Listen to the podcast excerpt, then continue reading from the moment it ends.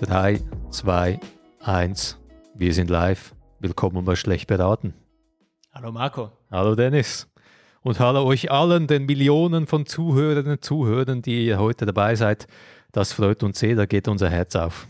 Ja, wir freuen uns, dass bei der ersten Folge unseres Podcasts bereits Millionen zuhören. Es kann ab jetzt nur noch bergauf gehen.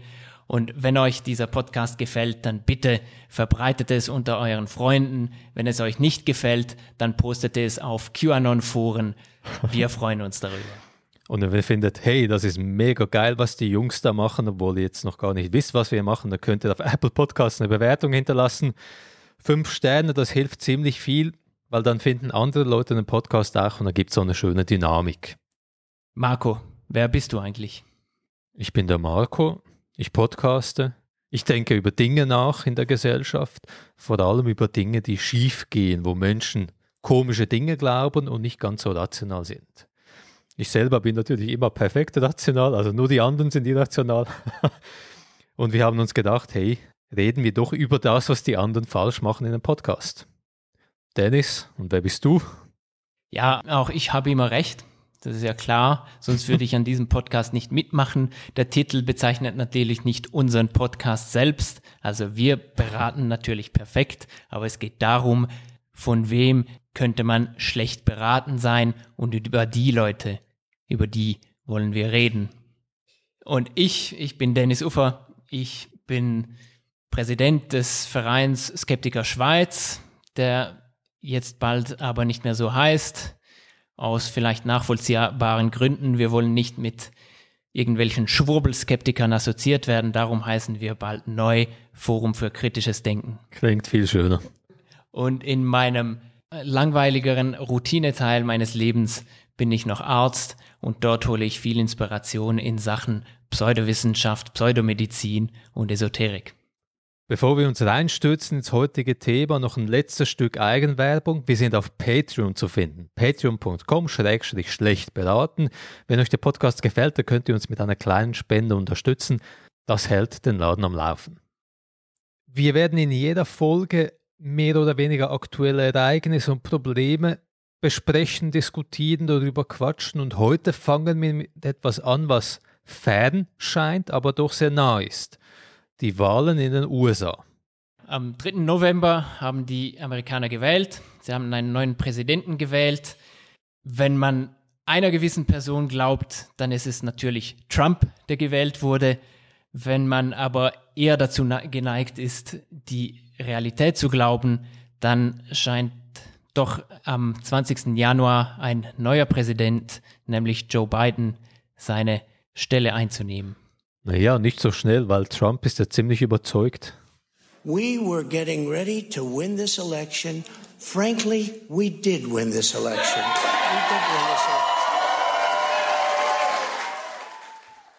Also bereits am 4. November unter tosendem Applaus hat er sich zum Sieger selber ernannt, das geht scheinbar, und seither insistiert er, also jetzt sind knapp zweieinhalb Wochen vergangen, er hat gewonnen, Joe Biden hat verloren und es gab einen großen, großen Wahlbetrug. Die Demokraten haben beschissen.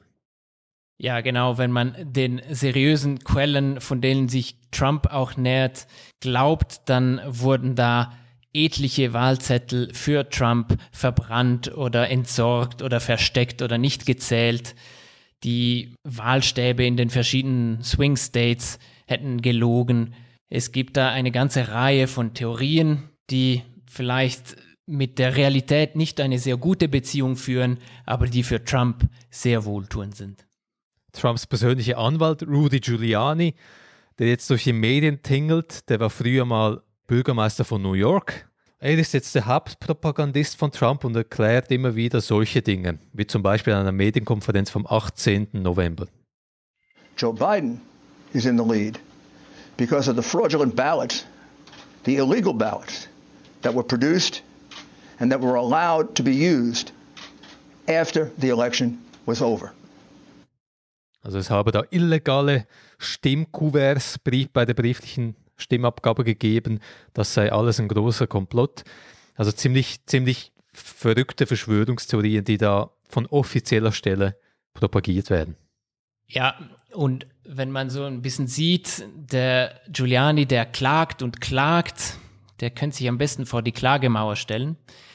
Bisher sind zum heutigen Stand, 20. November, glaube ich, um die 30 Klagen eingereicht mhm. worden und alle bis auf eine teilweise wohl sind aber alle abgeschmettert worden. Mhm. Sieht denn das wirklich so gut aus für Trump? Ja, es sieht, es sieht ganz und gar nicht gut aus. Also es ist einfach an der Realität vorbei verschwört, was Trump da macht. Und die große, große Frage, die sich stellt, warum zum Teufel macht er das? Es gibt ja zwei Optionen. Die erste Option ist einfach ein kranker Egomane, der nicht zugeben kann, dass er verloren hat. Oder andererseits, er probiert da einen Putsch, einen Gudetta durchzuführen und will sich irgendwie an die Macht klammern. Was hältst du für wahrscheinlicher, Dennis? Ich halte Trump nicht für so intelligent, wie ihn vielleicht andere halten mögen. Autsch. Ich, ich denke nicht, dass er wirklich genau weiß, was er macht. Ich denke aber, er handelt auf, aus seinem Bauchgefühl heraus. Mhm. Er ist sehr stark gekränkt. Er ist gekränkt in seinem Ego. Man hat ihn nicht wieder gewählt und das kann in seiner persönlichen Realität, wo er ja der allerbeste Präsident aller Zeiten ist, mhm. einfach nicht stimmen. Natürlich, das mit dem Coup d'etat hat so ein bisschen Verschwörungsvibes dran und darum bin ich da zurückhaltend, sowas zu glauben, mhm. obwohl es natürlich gewisse Zeichen gibt, die mhm. durchaus damit vereinbar wären. Ja, ich denke, also es ist ja nicht unmöglich, dass in den USA so ein Staatsstreich durchgeführt werden könnte. Also wenn man es durchführen will, kann man es tun.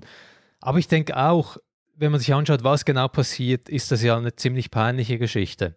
Trump tweetet die ganze Zeit, Rudy Giuliani macht absurde Pressekonferenzen, Sie reichen Klagen ein gegen die Wahlergebnisse, die lächerlich sind, ohne Beweise, ohne nichts. Also irgendwie scheint das, also wenn das ein Coup d'etat ist, ist es ein ziemlich inkompetenter. Trump hat sich natürlich auch in seinen vier Jahren im Amt inspiriert von gewissen anderen Despoten, mit welchen er im Vergleich zu vorherigen US-Präsidenten doch ziemlich gekuschelt hat. Mhm. Und vielleicht hat er sich da das eine oder andere abgeschaut, aber ich bin doch einigermaßen hoffnungsvoll gestimmt, dass das in den USA nicht so gut klappen wird wie zum Beispiel in Weißrussland. Das Verrückte an der ganzen Geschichte ist aber, dass es eben nicht nur Trump alleine ist. Gemäß einer Umfrage vom 18. November glauben rund 65 Prozent der republikanisch Wählenden in den USA, dass Trump zu Recht seine Niederlage nicht eingestanden hat und dass eben zu Recht darauf beharrt, dass hier Wahlbetrug stattgefunden haben soll. Also 65 Prozent von rund 70 Millionen, das sind doch sehr, sehr viele Menschen. Was, was läuft hier schief? Sind diese Leute noch zu retten? Warum leben die in dieser Parallelwelt, wo Trump tatsächlich das Opfer einer Verschwörung wurde? Es gibt natürlich die, die paar Medien, von denen sich diese natürlich nähren, die die ganzen Verschwörungstheorien aller Trump von wegen Wahlbetrug weiter stricken und propagieren. Mhm. Möglicherweise nähren die da auch ein Gefühl, das dort verbreitet ist. Stimmt, das ist sicher ein wichtiger Faktor. Wobei interessanterweise der Hauspropagandasender von Trump die letzten vier Jahre Fox News hat Trump jetzt fallen lassen. Fox News hat auch Joe Biden als Sieger anerkannt und Fox News betreibt jetzt wirklich ein Debunking der Trumpschen Verschwörungstheorien zu den Wahlen. Und Trump selber findet Fox News jetzt auch scheiße und jetzt hat er offenbar wirklich gewechselt zu One American News Network oder zu Newsmax. Das sind, das sind rechtsnationalistische Propagandasender, die es ist wie so eine Pornoparodie von Nachrichten. Absurd zum Schauen. Aber das sind jetzt so die Orte, wo sich Trump und seine Gefolgschaft offenbar wohlfühlen. Schön. Trump betreibt Verschwörungspornografie. Es gibt, ja, es gibt ja unterschiedliche Gruppen, die Trump unterstützen. Das eine sind vielleicht Leute, die apolitisch sind und jetzt irgendwie einfach die Alt-Right, in die Alt-Right-Szene reingekommen sind. Aber es gibt auch die klassischen Voter-Blocks, also die klassischen Wählerschaftsblöcke. Einer davon sind die Evangelikalen. die rechtskonservativ eingestellten Christen, die den Republikanern seit Jahrzehnten die Treue halten. Ich finde das sehr interessant, wie ein Mensch wie Trump, der Pussygrabber Trump, der mehrmals geschiedene Trump. Genau, der, der Adulterer Trump, genau. der lügende Trump zum Messias der neuen Evangelikalen werden konnte. Das ist mir ein Rätsel. Vielleicht kannst du das auflösen für mich? Ja, zum Auflösen ist es schwierig. Es ist ein Paradox für mich, weil eben, wie du sagst, nichts, was Trump macht, ist christlich, hat irgendwie christliche Werte. Trump ist auch nicht wirklich gläubig, also die Bibel kennt er wahrscheinlich nicht, er ist nicht so bibelsicher. Aber offenbar spielt da hier irgendwie dieses alte Gruppendenken. Wir sind halt konservativ und wir müssen zu den in Anführungszeichen Konservativen halten, komme was wolle. Also man wählt lieber den Teufel, solange seine Taten irgendwie mit den eigenen Überzeugungen vereinbar sind. Was noch mit ins Spiel kommt bei den Evangelikalen, es gibt so prominente Figuren, die Trump unterstützen und ich glaube, das ist so eine, ein Effekt auf die normalen Menschen, Anführungszeichen. Hey, wenn die wichtigen Leute, unsere Hohepriester finden, Trump ist der Messias, dann haben sie recht. Eine solche Figur ist Trumps spirituelle Beraterin, Paula White. Bei den Wahlen ging ein Clip um die Welt, wo sie versucht hat, mit einem Stoßgebet Trump zum Wahlsieg zu verhelfen. Das hat dann so geklingt. From the chair and strike and strike and strike and strike and strike and strike and strike and strike and strike and strike until you have victory. For every enemy that is aligned against you, let there be that we would strike the ground, for you will give us victory, God. I hear a sound of abundance of rain. I hear also man sieht, das ist ziemlich eine unkonventionelle, ein unkonventionelles Verständnis von der Religion. aber, aber, aber schau, es hat gewirkt. Am vierten hat sie das Stoßgebet rausgelassen und am vierten hat sich Trump zum Sieger erklärt. Stimmt. Das muss funktioniert haben. Auch prominent durch die Medien ging ein Clip mit Kenneth Copeland. Kenneth Copeland ist so ein Televangelist, so ein Priester, ein ein Prophet quasi, der durch die Medien tingelt und der ist auch großer Fan von Trump. Der findet, Biden hat nicht gewonnen. Hier ein Ausschnitt daraus. The media said Joe Biden's president. Ha ha ha ha ha ha ha ha ha ha ha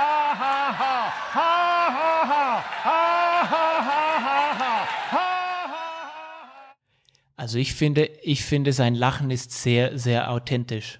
Erinnert mich an Darcy. genau. Äh, ziemlich, äh, ziemlich verrückte Kreise. Und äh, ich glaube, also gerade bei den Evangelikalen, da ist, da ist wenig Rationalität im Spiel. Das sind Emotionen, das, sind, das, sind, äh, das ist Stammesdenken, das ist eine Art eigene Realität, wo die Leute drin leben. Da kommt mir ein Gedanke, vielleicht will, will der Trump nicht einen Militärputsch machen, sondern er will mit all seinen, mit seiner ganzen Volkschaft äh, quasi durch die gesammelte Energie dieser Esoteriker, Evangelikalen ein, irgendein ein Wurmloch eröffnen und in ein Paralleluniversum reisen, wo er dann der Präsident ist.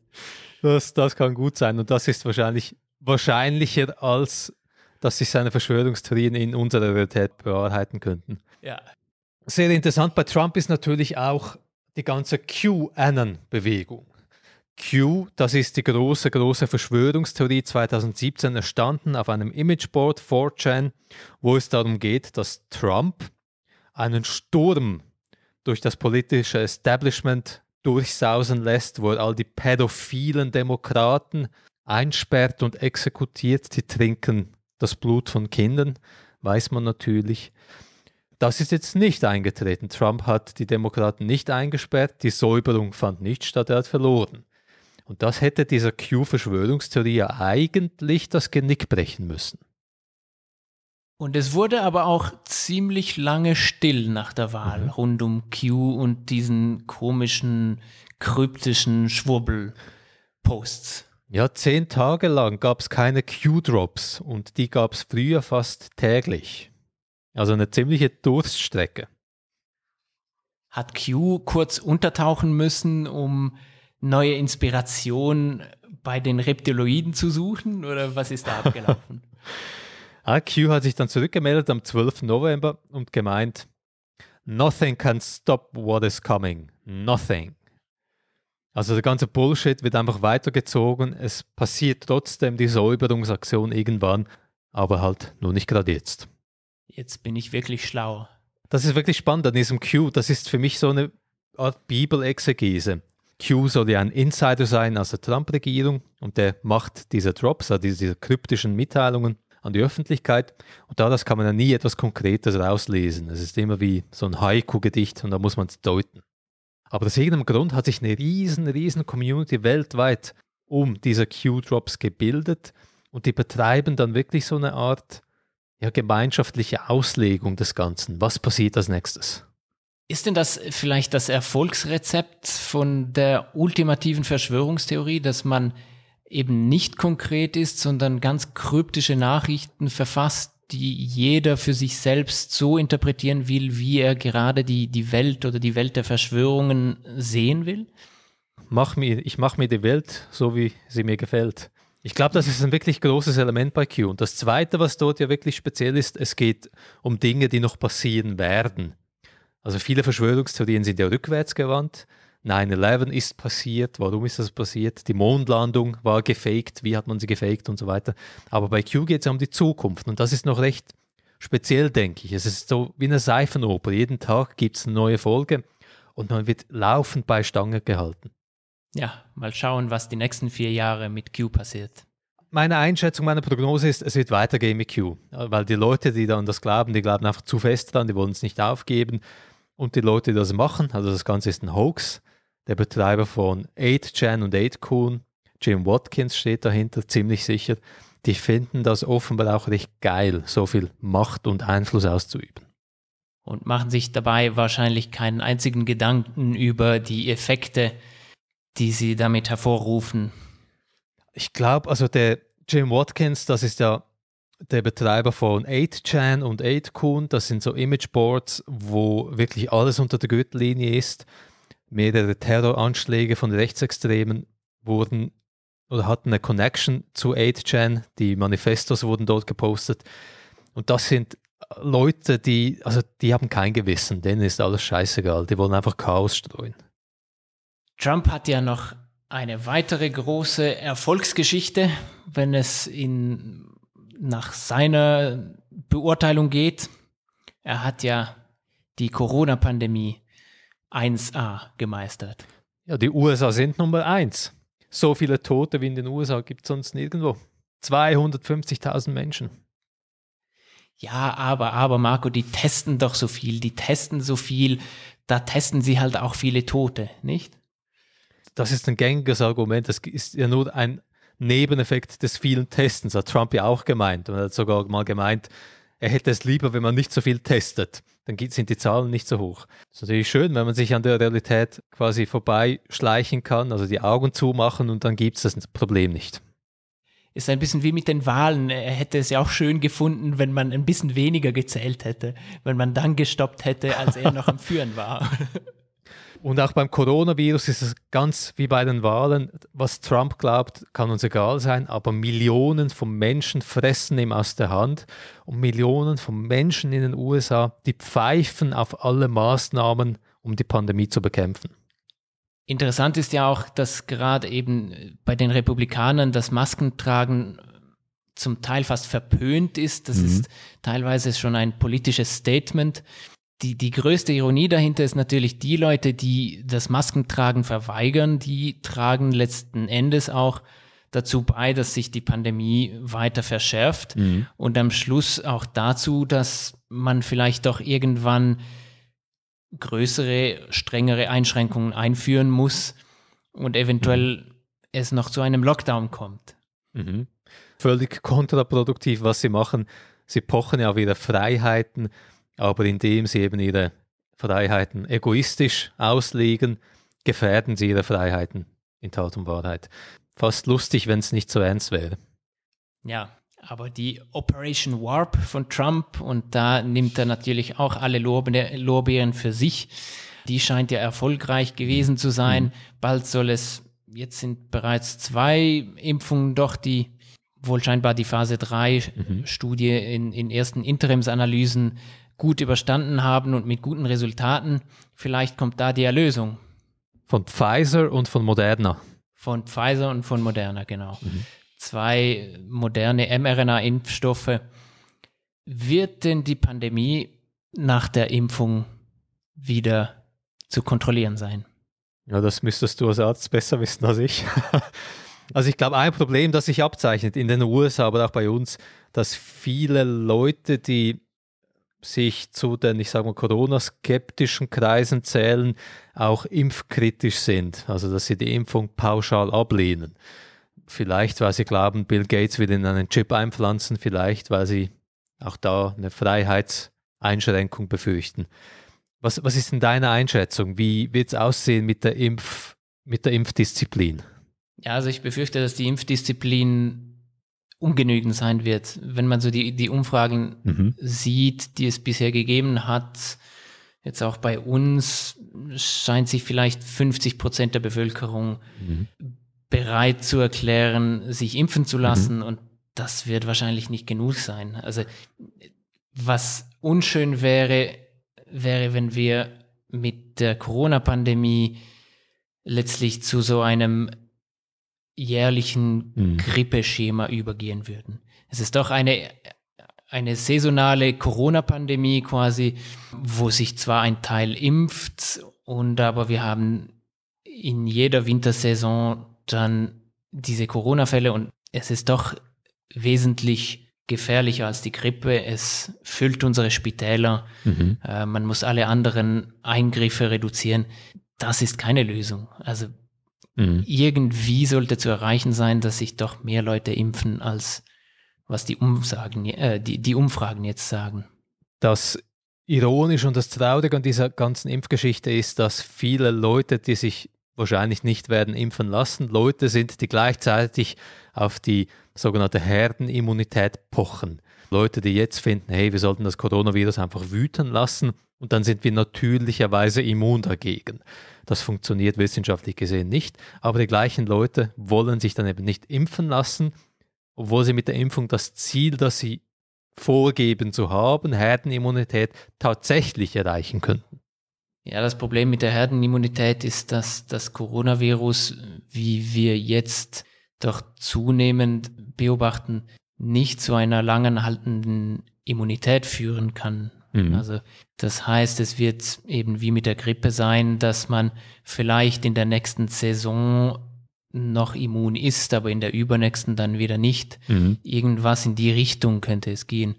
Es ist nicht wie mit anderen Krankheiten, die, wenn man die einmal in der Kindheit durchgemacht hat, gegen die man dann immun bleibt. Mhm. Der Witz ist natürlich auch, in der Vergangenheit gab es ja eigentlich keine wirklichen Fälle von Infektionskrankheiten, die auf natürliche Weise zu einer Immunität geführt hätten. Also seit es Impfungen gibt, gibt es Herdenimmunität. Also wir können uns gegen Polio, gegen Pocken, gegen Masern und so weiter dank Impfungen schützen und nicht dank Durchseuchung.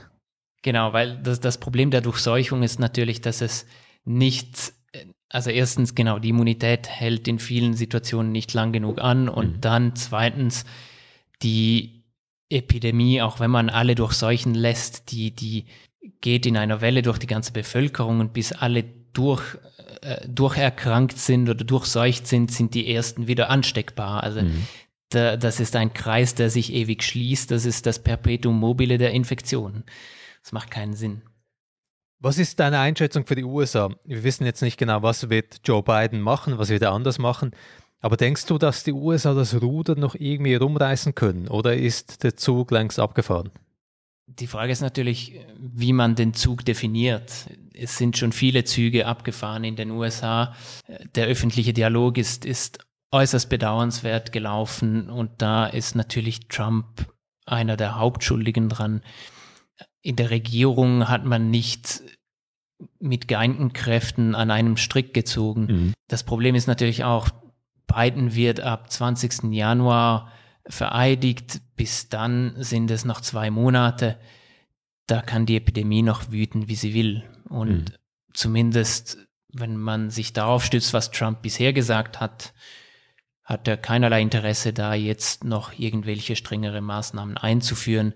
Natürlich gibt es jetzt Gliedstaaten, unterdessen auch konservativ geführte Gliedstaaten, die zunehmend epidemiologische Maßnahmen einführen, um die, die Epidemie etwas einzudämmen. Mhm.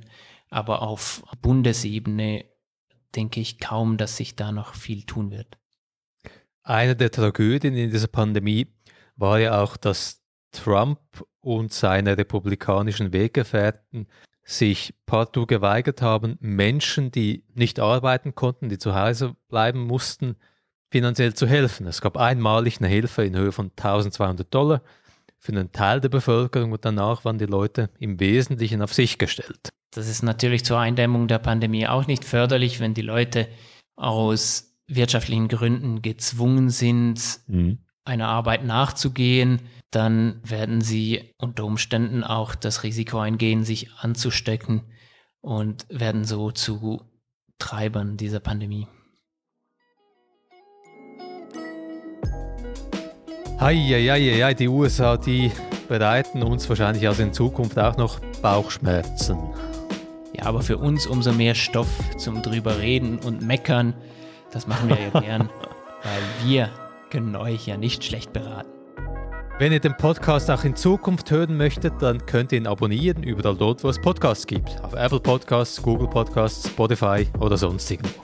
Und wir haben auch eine eigene Webseite, schlechtberaten.xyz. Wenn ihr uns kontaktieren wollt, findet ihr uns auf Social Media, Facebook, Twitter, LinkedIn und ihr könnt uns auch eine Mail schicken. Kontakt at schlechtberaten.xyz. Und ausnahmsweise, auch wenn ihr etwas zu meckern habt, eine negative Rückmeldung. Wir tolerieren das. Wir geben euch zwar nicht recht, aber wir werden es trotzdem lesen. Auf patreon.com schlecht beraten könnt ihr uns auch mit einem kleinen Obolus unterstützen. Das hilft uns, die Webseitenkosten und solche Dinge zu tragen. Obolus zu Deutsch übersetzt sich 100 Euro. Bitte schön. vielen, vielen Dank fürs Reinhören. Und bis zum nächsten Mal.